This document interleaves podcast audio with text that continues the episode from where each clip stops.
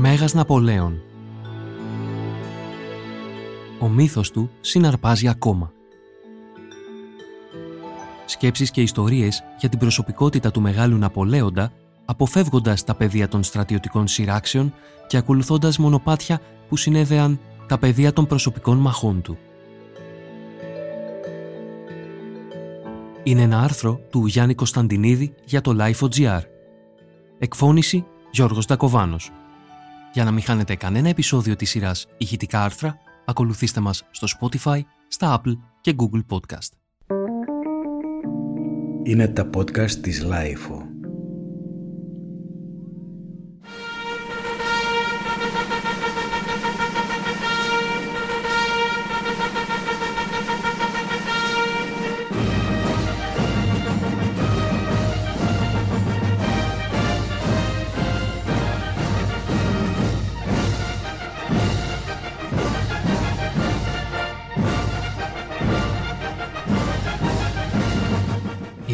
Ζινό, δούκισα Νταμπραντές, ήταν κατά κάποιο τρόπο Ελληνίδα, καθώς η μητέρα της, που λεγόταν Λόρ Πανόρια Στεφανοπολή Ντεκομνέν, ήταν απόγονος της δυναστείας των Κομνηνών της Αυτοκρατορίας της Τραπεζούντος. Η Λόρ Ζινό ήταν επίσης συγγραφέας και άφησε πίσω της 18 τόμους απομνημονευμάτων, αλλά κυρίως υπήρξε σπουδαία χρονικογράφος και κοσμικογράφος.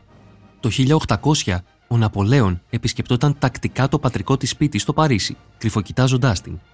Εκείνη δεν κολακευόταν και έγραψε για τον κορσικανό επίδοξο μνηστήρα ότι ήταν ιδιαίτερος άσχημος. Είχε ένα αδέξιο και αβέβαιο περπάτημα και ακόμα χειρότερα φορούσε πάντα ένα υπερβολικά στρογγυλό καπέλο που του κατέβαινε ω τα φρύδια και πίεζε προς τα κάτω τα σκυλίσια αυτιά του που κατέληγαν σχεδόν να τρίβονται στη ρεντικότα του. Όσο για τα χέρια του ήταν υπερβολικά μακρουλά σε σχέση με το σώμα του, ισχνά και μαυριδερά. Και σαν να μην έφταναν όλα αυτά, φορούσε κάτι κακοφτιαγμένες μπότες, πάντα κακογιαλισμένες, και έτσι το όλο παρουσιαστικό του κατέληγε να δείχνει μονίμως ασθενικό, δεδομένου και του πόσο αδύνατος ήταν, αλλά και εξαιτίας του ότι το χρώμα του ήταν ανδιαμφισβήτητα κίτρινο. Η δούκισα Νταμπραντέζ κατέληξε να παντρευτεί τον στρατηγό εν τέλει Ζαν Αντός Ζινό, ο οποίος ναι μεν διακρίθηκε σε αρκετά πεδία μάχης, αλλά πρωτίστως επειδή ήταν ο γραμματέας του Ναπολέοντα και γενικότερα ένας από τους προσωπικούς βοηθούς του εν καιρό εκστρατείας.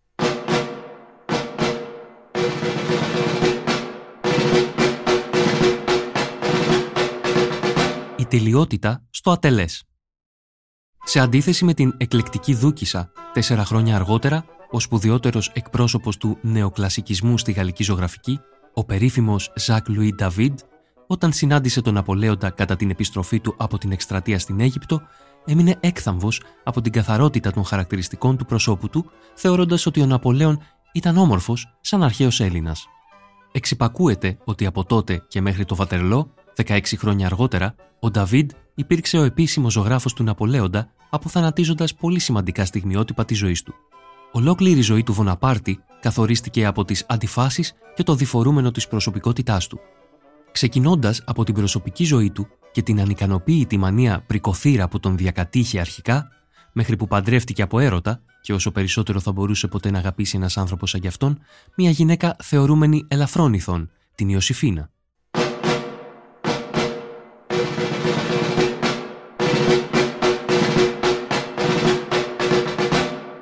Το δίκαιο και το άδικο συγκολλημένα. Ο Ναπολέον υπήρξε ο ιδρυτής του σύγχρονου κράτους, όχι μόνο της Γαλλίας, αλλά και του ευρωπαϊκού προτύπου του. Παρ' όλα αυτά, δεν διστάζει να νοθεύσει εκλογικά αποτελέσματα, να επιβάλλει σκληρή λογοκρισία στον τύπο, ενώ την παραμονή της δημοσίευσης του περίφημου αστικού κώδικά του επέβαλε την θανατική ποινή σε έναν αθώο, τον Δούκα Ντανγκιέν, μεταχειριζόμενος ειδική διάταξη η οποία αναιρούσε τα όσα όριζε ο αστικός κώδικας, ο οποίος είναι ο μεγάλος πυλώνας του κράτους δικαίου. Με άλλα λόγια, ο Ναπολέον σήμερα, 200 χρόνια μετά το θάνατό του, αποτελεί ένα αϊθαλέ αρχέτυπο που ερμηνεύει συμπεριφορές ανάλογων προσωπικότητων αυτοκρατορικών διαστάσεων, όπως θα ήταν για παράδειγμα ο Πούτιν, ο Ερντογάν και πολλοί άλλοι λιγότερο υπερτοπικοί, εξουσιομανείς. Η εποχή μας, περισσότερο ίσως από όλες τις προηγούμενες, απαιτεί από την ιστορία να προτείνει μια ανανεωμένη αντίληψη των γεγονότων, έστω και αν αυτή θα προέκυπτε με αναχρονιστικά κριτήρια. Και σε αυτό το πλαίσιο, ο Βοναπάρτης θα μπορούσε να μας παρέχει μια πλήρη εικόνα του διεκδυτικού φαταούλα πολέμαρχου, χωρίς αρχές και όρια. Του τακτικιστή που είναι ικανότατος στο πεδίο της μάχης και του πολιτικάντη που δεν πιστεύει ούτε στο δίκαιο ούτε στο νόμο. Εάν ο Ναπολέον ζούσε σήμερα σε ένα ευνοούμενο κράτος όπως είναι η Γαλλία, θα οδηγεί το στα δικαστήρια, προτού προλάβει να ικανοποιήσει την ανάγκη του για αυτοεπιβεβαίωση μέσω της εξουσίας. Επίσης, θα ήταν το αγαπημένο αντικείμενο κανιβαλισμού των μίντια και κάποια στιγμή θα κατέληγε σε διεθνές δικαστήριο ως εγκληματίας πολέμου.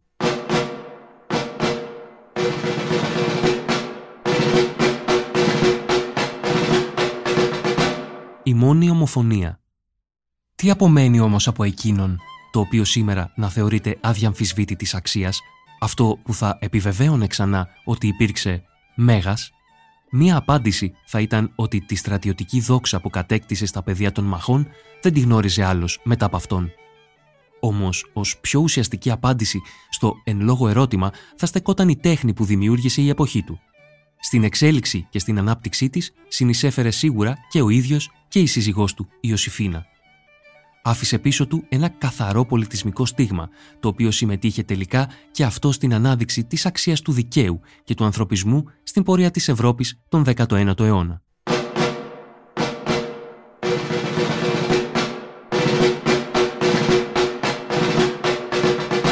Με ένα τόσο παράξενο όνομα.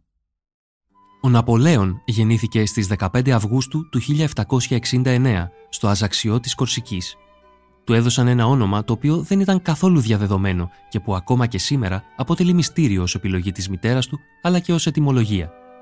Σε ηλικία σχεδόν 10 ετών βρίσκεται να φυτά στην περίφημη στρατιωτική σχολή της Μπριέν και πέντε χρόνια αργότερα στην στρατιωτική σχολή του Παρισιού. Παρά την έφεσή του στο αντικείμενο των σπουδών του, αποφύτησε από αυτήν με σειρά κατάταξης 42ο μεταξύ 58 φοιτητών, δηλαδή χωρίς σπουδαία επίδοση και επειδή οι διασυνδέσεις της οικογένειάς του δεν είχαν τη δύναμη να τον προωθήσουν, τίποτα δεν έδειχνε τότε ότι θα ακολουθούσε την εξέλιξη που είχε. Όμως, με την τοποθέτησή του στο πρώτο τάγμα πυροβολικού στο οποίο υπηρέτησε, ξεκίνησε να μελετά μόνος του. Αυτό τον γλίτωνε κάπως από την πλήξη των στρατώνων. Συγχρόνως, οικοδομούσε την, ας την πούμε, επαναστατική συνείδησή του, καθώς πίστευε πραγματικά ότι η Γαλλική Επανάσταση θα χάριζε στην αγαπημένη του Κορσική την ανεξαρτησία της.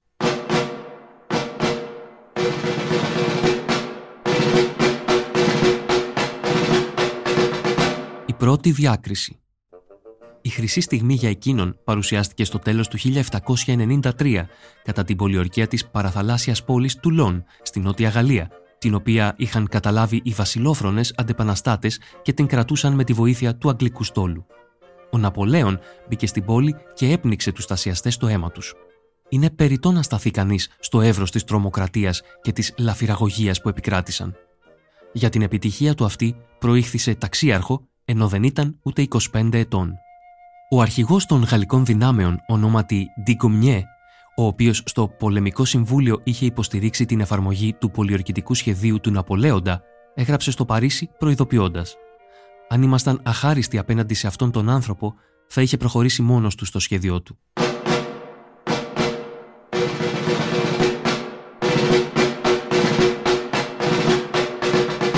Η δεύτερη ευκαιρία Όμως στο Παρίσι κανείς δεν έδωσε σημασία στην προειδοποίηση του Ντικομιέ.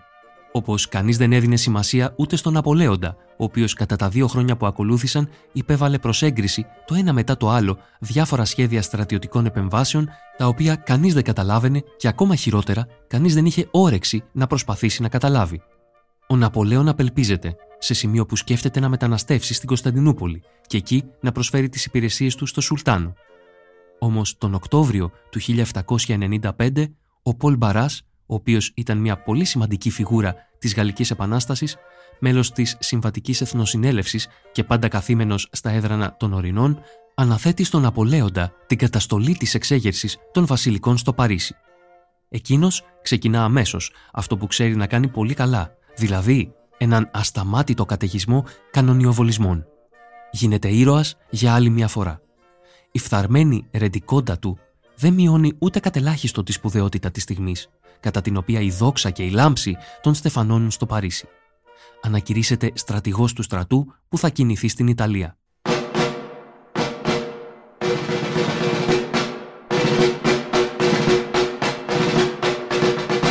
γοητεία Ιταλικού τύπου. Μετά από όλα αυτά, ένα κορίτσι ενδιαφέρεται ξαφνικά για εκείνον. Είναι βέβαια μία από τις ερωμένες του Μπαράς. Την λένε Ροζ de Μποαρνέ, ένα επίθετο που κληρονόμησε από το σύζυγό της, ο οποίος ήταν μεν με το μέρος των επαναστατών, αλλά έχασε το κεφάλι του στην κοιλωτίνα. Ο Ναπολέον θα της επιβάλει τελικά τη χρήση του τρίτου κατά σειρά χριστιανικού ονόματός της, επειδή του φαινόταν πιο ερωτικό, η Οσυφίνα. Ο σπουδαίος Γάλλος συγγραφέας Σταντάλ είχε λάβει μέρος στην εκστρατεία του Ναπολέοντα στη Ρωσία και αναφερόταν πάντα με ιδιαίτερη ζέση στο πρόσωπό του, χωρίς να εκφράζει αποκλειστικά και μόνο θαυμασμό για εκείνον. Για παράδειγμα, το 1795 ο Σταντάλ έλεγε πως το χαμόγελο του Ναπολέοντα του φαινόταν πάντα προσποιητό και ότι κάθε φορά διαγραφόταν στα χείλη του σε λάθος στιγμή. Ο Σταντάλ, που περί τα 20 χρόνια μετά το Βατερλό ξεκίνησε να γράφει τα περίφημα απομνημονεύματά του για τον Ναπολέοντα, σημειώνει ότι ο στρατηλάτης ήταν ο τύπος του άχαρου, σφιγμένου και άσχημου άνδρα, τον οποίο όμως επιλέγουν οι γυναίκες από μόνες τους, χωρίς εκείνος να χρειαστεί να πασχίσει να τις γοητεύσει. Κι έτσι διασωζόταν από τη μαύρη μοίρα που προδιάγραφε για εκείνον η εμφάνισή του. Ένας αξιωματικός του Ναπολέοντα είχε εξηγήσει κάποτε στον Σταντάλ ότι οι γυναίκες υπέκυπταν στη γοητεία του μυστηριώδους, σκοτεινού και απλανούς βλέμματος του Βοναπάρτη, που ήταν εντελώς ιταλικού τύπου και γενικότερα θεωρείται το αυθεντικό βλέμμα εκείνων που μπορούν να προσφέρουν γνήσιο και μεγάλο πάθος στο κρεβάτι.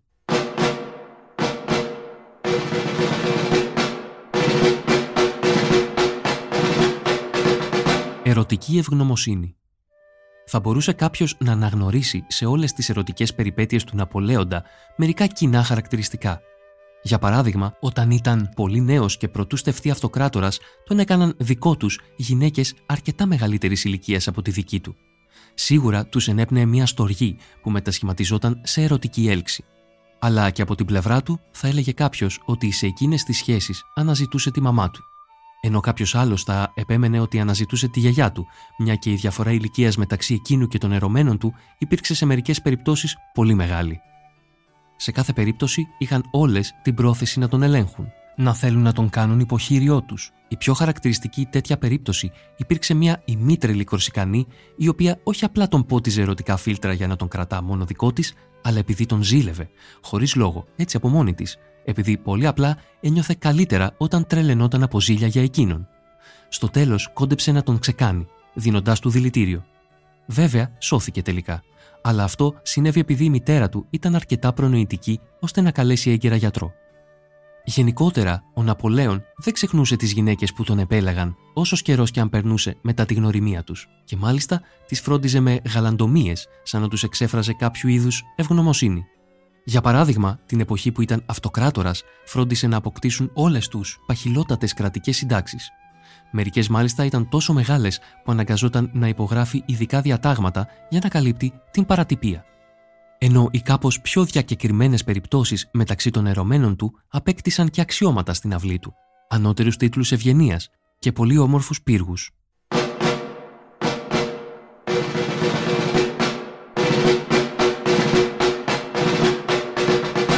Ριζική αμφισβήτηση ερωτικού πάθους. Ένα άλλο κοινό χαρακτηριστικό των γυναικών που είχαν ερωτικούς δεσμούς με τον Απολέοντα ήταν ότι ήταν ήδη ερωμένες ή σύζυγοι ανδρών που κατά κανόνα κατήχαν κάποια υψηλή θέση στο δημόσιο βίο. Η πιο χαρακτηριστική τέτοια περίπτωση ήταν η Ιωσήφίνα, η οποία, όπως προαναφέρθηκε, όταν γνωρίστηκαν ήταν ερωμένη του Πολ Μπαράς. Με βάση το τι ακριβώς ένιωθε η Ιωσήφίνα για εκείνον, θα μπορούσε κάποιος να θεωρεί βέβαιο ότι το πάθος τους δεν υπήρξε αυτό που θα περιγράφαμε ως αμοιβαίο.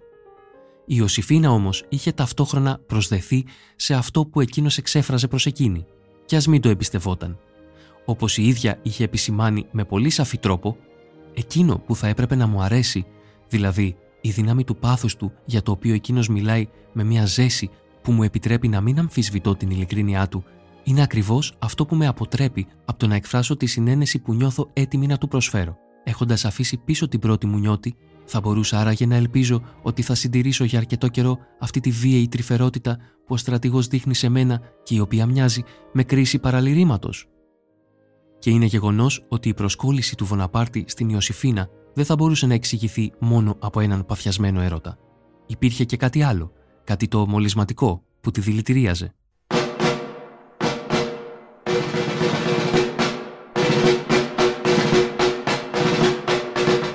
Μιλώντας στον καθρέφτη. Στις μεγάλες εκστρατείες είχε πάντα στο τσεπάκι του γυλαίκου του μία μινιατούρα του πορτρέτου της, την οποία συχνά έβγαζε και κοίταζε για αρκετή ώρα με υπομανιακή προσήλωση, με τον ίδιο τρόπο που κάποιος θα χανόταν κοιτάζοντας το είδωλό του σε ένα καθρεφτάκι τσέπης. Και ακόμη χειρότερα, αφινόταν σε φανταστικούς διαλόγους, απευθυνόμενος χωρίς ενδιασμό στη μινιατούρα, ακόμη και εν μέσω πολεμικών συμβουλίων ενώπιον των αξιωματικών που συμμετείχαν.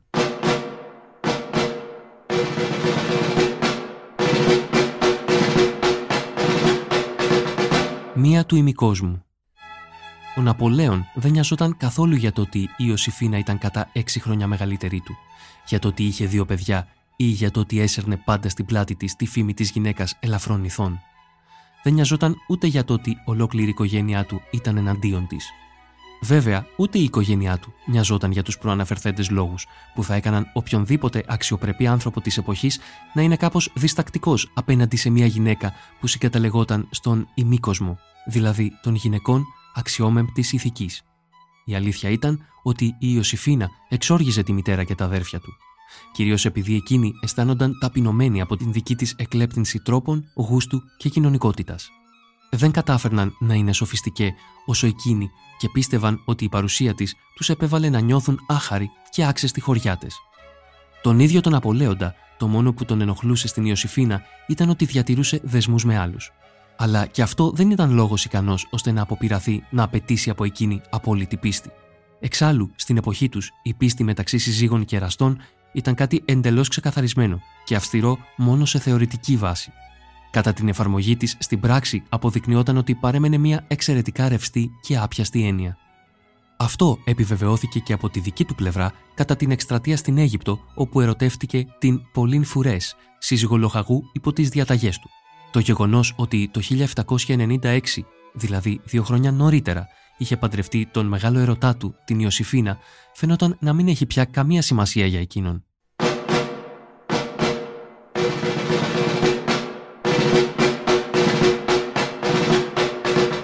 Η διαρκής αναπαραγωγή πόνου Οι ερωμένες του Ναπολέοντα υπήρξαν αμέτρητες. Μερικές από αυτές κατέκτησαν κατά διαστήματα τον άτυπο πρωταγωνιστικό ρόλο της ευνοούμενης, Καμία τους βέβαια δεν κατάφερε να εκτοπίσει την Ιωσήφίνα, για την οποία ο Ναπολέον ήταν πεπισμένος ότι την αγαπά και ότι υπήρξε η γυναίκα της ζωής του. Κυρίως όμως καμιά τους, ούτε η Ιωσήφίνα δεν τον θεωρούσε καλό εραστή.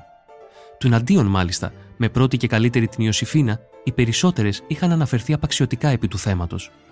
Βίωνε και στην ερωτική ζωή του την ίδια ματέωση με την οποία τον μεγάλωσε και τον γαλούχησε η διαρκής δεσποτική φιγούρα της ζωής του, που ήταν η μία και ασύγκριτη σε αυτό το ρόλο κύρια μητέρα, όπως ήταν ο αυτοκρατορικός τίτλος που είχε αποδώσει στη μαμά του.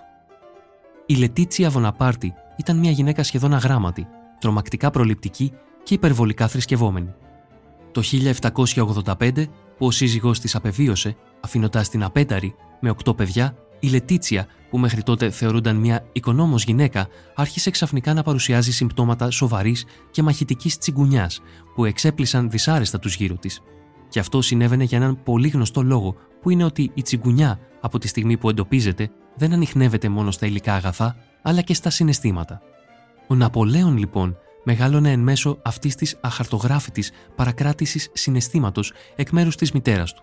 Και σίγουρα βίωνε πιο σκληρά από τα αδέλφια του αυτή τη συνθήκη, επειδή η Λετίτσια έδειχνε ιδιαίτερη προτίμηση στο τρίτο παιδί της, τον Λουσιέν Βοναπάρτη, και τη διάνθιζε κάθε φορά με επιδεικτικό υποβιβασμό του Ναπολέοντα ο αδελφικός ανταγωνισμός μεταξύ των δύο δεν σταμάτησε ποτέ. Ο Λουσιέν, που ενεπλάκη στην πολιτική ζωή, κατακτώντας διάφορα αξιώματα, θεωρούνταν από τον Απολέοντα ο μεγαλύτερος τυχοδιώκτης και καιροσκόπος όλων των εποχών. Και όταν πλέον έγινε αυτοκράτορας και έλουζε τα αδέλφια του με τίτλους ευγενίας, ακίνητα πολυτελείας και χρήμα ζεστό, ο Λουσιέν δεν έλαβε τίποτα.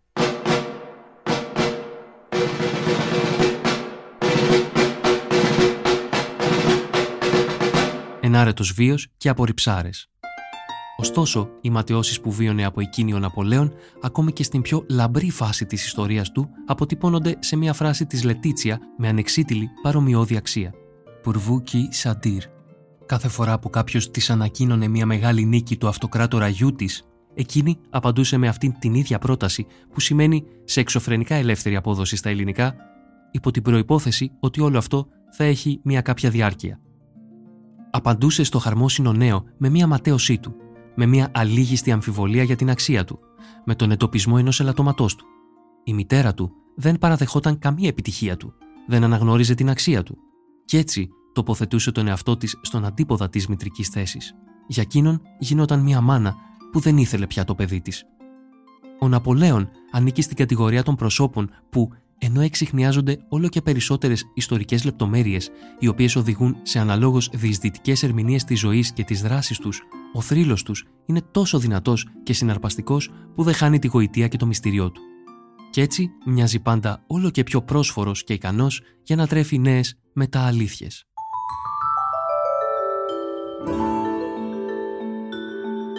Ήταν ένα άρθρο του Γιάννη Κωνσταντινίδη για το Life.gr. Εκφώνηση Γιώργος Δακοβάνος. Για να μην χάνετε κανένα επεισόδιο της σειράς ηχητικά άρθρα, ακολουθήστε μας στο Spotify, στα Apple και Google Podcast. Ηχοληψία, επεξεργασία και επιμέλεια Γιώργος Ντακοβάνος και Μερόπη Κοκκίνη. Ήταν μια παραγωγή της Lifeo. Είναι τα podcast της Lifeo.